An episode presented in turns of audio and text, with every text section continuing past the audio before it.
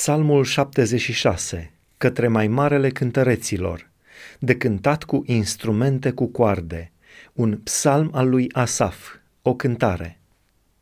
Dumnezeu este cunoscut în Iuda, mare este numele lui în Israel.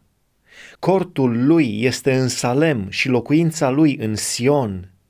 Acolo a sfărâmat el săgețile, scutul, sabia și armele de război. Tu ești mai măreț, mai puternic decât munții răpitorilor. Despoiați au fost vitejii aceia plini de inimă, au adormit somnul de apoi. N-au putut să se apere toți acei oameni viteji. La mustrarea ta, Dumnezeul lui Iacov, au adormit și călăreți și cai. Cât de înfricoșat ești tu! Cine poate să-ți stea împotrivă când îți izbucnește mânia? Ai rostit hotărârea de la înălțimea cerurilor, pământul s-a îngrozit și a tăcut când s-a ridicat Dumnezeu să facă dreptate și să scape pe toți nenorociții de pe pământ.